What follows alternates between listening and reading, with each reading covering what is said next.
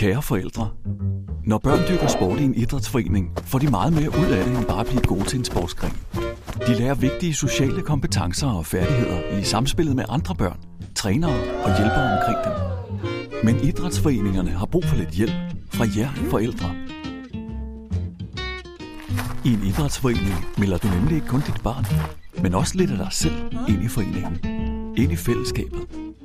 Et socialt fællesskab forankret i sporten, der også næres og styrkes af samværet uden for træningen, og som er så vigtig for barnets trivsel og udvikling. Og her spiller du som forældre en central rolle for barnets entusiasme.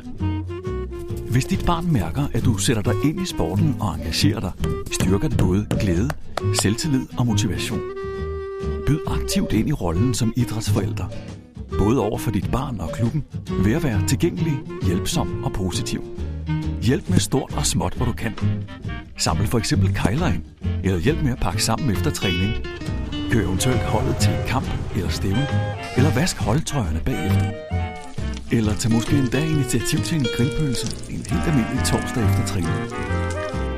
Så bliver dit barn gladere, sporten bliver sjovere, og idrætsforeningen bliver bedre. Velkommen i fællesskabet. Velkommen i foreningen.